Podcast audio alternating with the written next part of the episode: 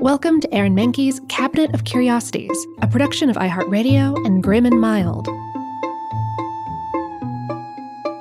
Our world is full of the unexplainable. And if history is an open book, all of these amazing tales are right there on display, just waiting for us to explore. Welcome to the Cabinet of Curiosities.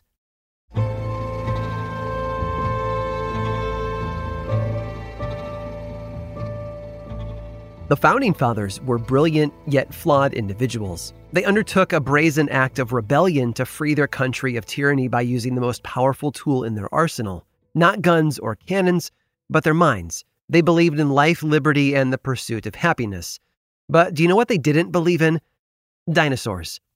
It all started a hundred years prior, during the 1600s, with a man named Robert Plot.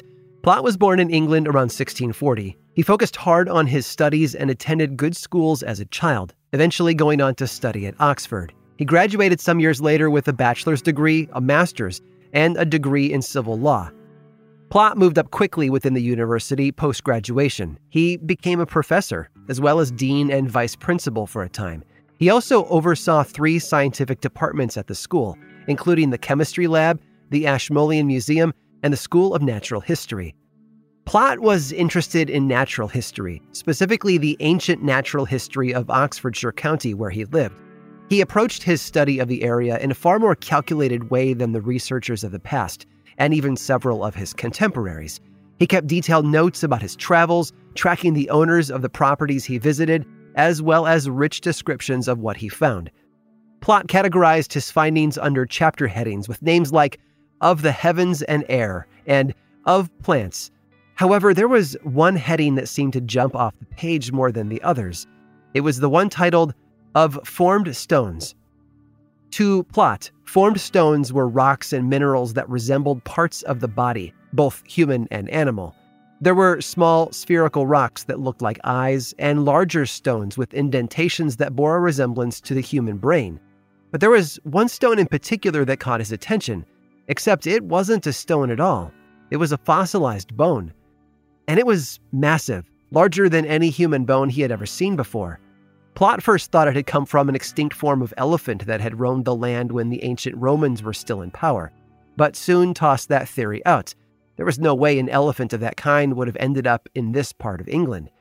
Instead, he deduced that the bone must have come from the femur of a long deceased giant. He knew of giants from the past, like Orestes, the son of Agamemnon, who measured over 11 feet tall. There were Secundilla and Pusio, the keepers of the Roman gardens of Sallust. They both topped out at around nine and a half feet tall. And so it wasn't out of line with assumptions that this bone also had once belonged to a man or woman much larger than everyone else. Plot published his findings, giant hypothesis and all, in his book Natural History of Oxfordshire, around 1676. So, how did Robert Plot's wildly inaccurate theory about fossils pertain to the Founding Fathers 100 years later? Well, in 1767, Benjamin Franklin received a package while he was in London on a diplomatic mission. He opened it up to find an array of bones, teeth, and tusks that had been found in the Ohio River Valley back in America. They appeared to belong to an elephant. He found the teeth fascinating as they didn't look like the teeth of modern elephants. They had numerous protuberances and divots like the teeth found on most carnivores, at least according to Franklin. So he took the fossils to the scientists that he knew, where it was speculated that they had come from a large elephant like creature that no longer existed. It would be almost 150 years before British geologist William Buckland would discover the remains of a creature he named Megalosaurus. They'd become the first known fossils belonging to a dinosaur, though the term dinosaur wouldn't be coined for another 20 years. It's possible that the giant bone Robert Plot had found had also belonged to a dinosaur, but nobody knew such animals had ever lived. In fact, George Washington and Benjamin Franklin lived until the 1790s, 30 years before Buckland's Megalosaurus shook the world of science, meaning that two of America's founding fathers died believing that giants were real, but never knowing that dinosaurs had ever existed at all. And I'd call that curious.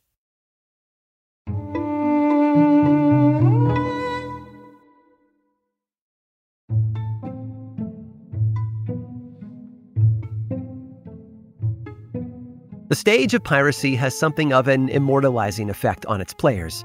Modern audiences swoon over the idea of a carefree, swashbuckling existence, often exemplified in the exploits of historical people like Anne Bonny and Henry Caesar, and over modern and fictional names like Jack Sparrow and Elizabeth Swann. But not every pirate is romanticized into such prominent roles in the lore surrounding their profession. During the extended conflict between Spain and England, countless pirate legends were born, from the indelible Edward Thatch, codenamed Blackbeard, to the likes of Calico Jack, Black Sam Bellamy, and many, many more. The stories of pirates and privateers all have a relatively similar beginning point struggles turn to opportunity, and a similar ending point capture and or death. And while that is where Henry began, it is not where Henry ended. As a boy, Henry found himself as a servant in Barbados. When the call to raid the Spanish reached Henry, he was quick to answer, finding gainful employment as a privateer under Christopher Myngs.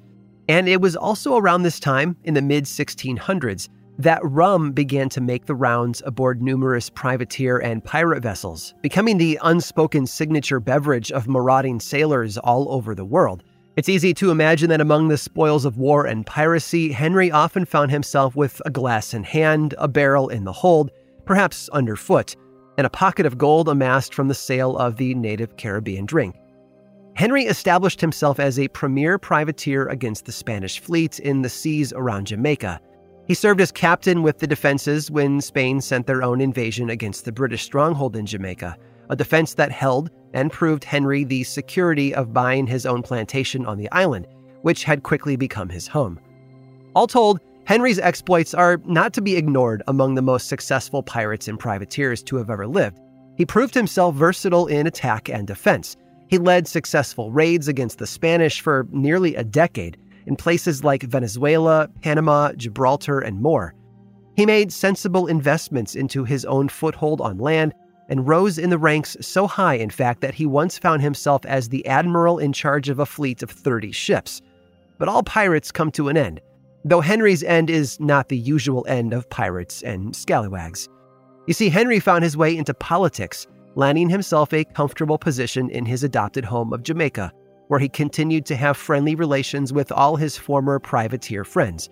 He served briefly as governor before his health began to decline due to, according to his doctor, excessive drinking. Perhaps the rum had indeed taken a toll on Henry after all these years. Henry's legacy is mixed.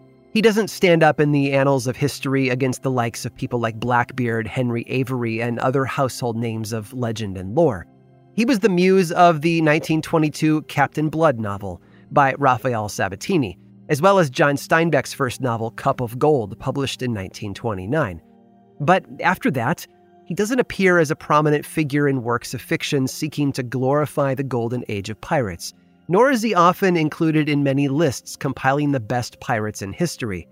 Perhaps it's because he didn't go out in that familiar blaze of glory, or hanged for his crimes, or lost at sea, or even a brigand to the end. Henry had, minus the overindulgence in rum, a bit of a quiet ending, which might well have contributed to his quiet legacy. But there's one thing that Henry does have that makes him stand the test of time, perhaps more than any other pirate legend to date, because while he did indeed rise above captain to the rank of admiral and even receive knighthood later in life, most people today are even aware of him because his name is on a bottle of rum. Captain Morgan, to be exact. And if he were alive to see it, I imagine Admiral Morgan would smile a bit and remember the good old days, back when even he had a little captain in him. I hope you've enjoyed today's guided tour of the Cabinet of Curiosities. Subscribe for free on Apple Podcasts or learn more about the show by visiting curiositiespodcast.com. This show was created by me, Aaron Mahnke, in partnership with How Stuff Works. I make another award winning show called Lore, which is a podcast, book series, and television show. And you can learn all about it over at theworldoflore.com. And until next time, stay curious.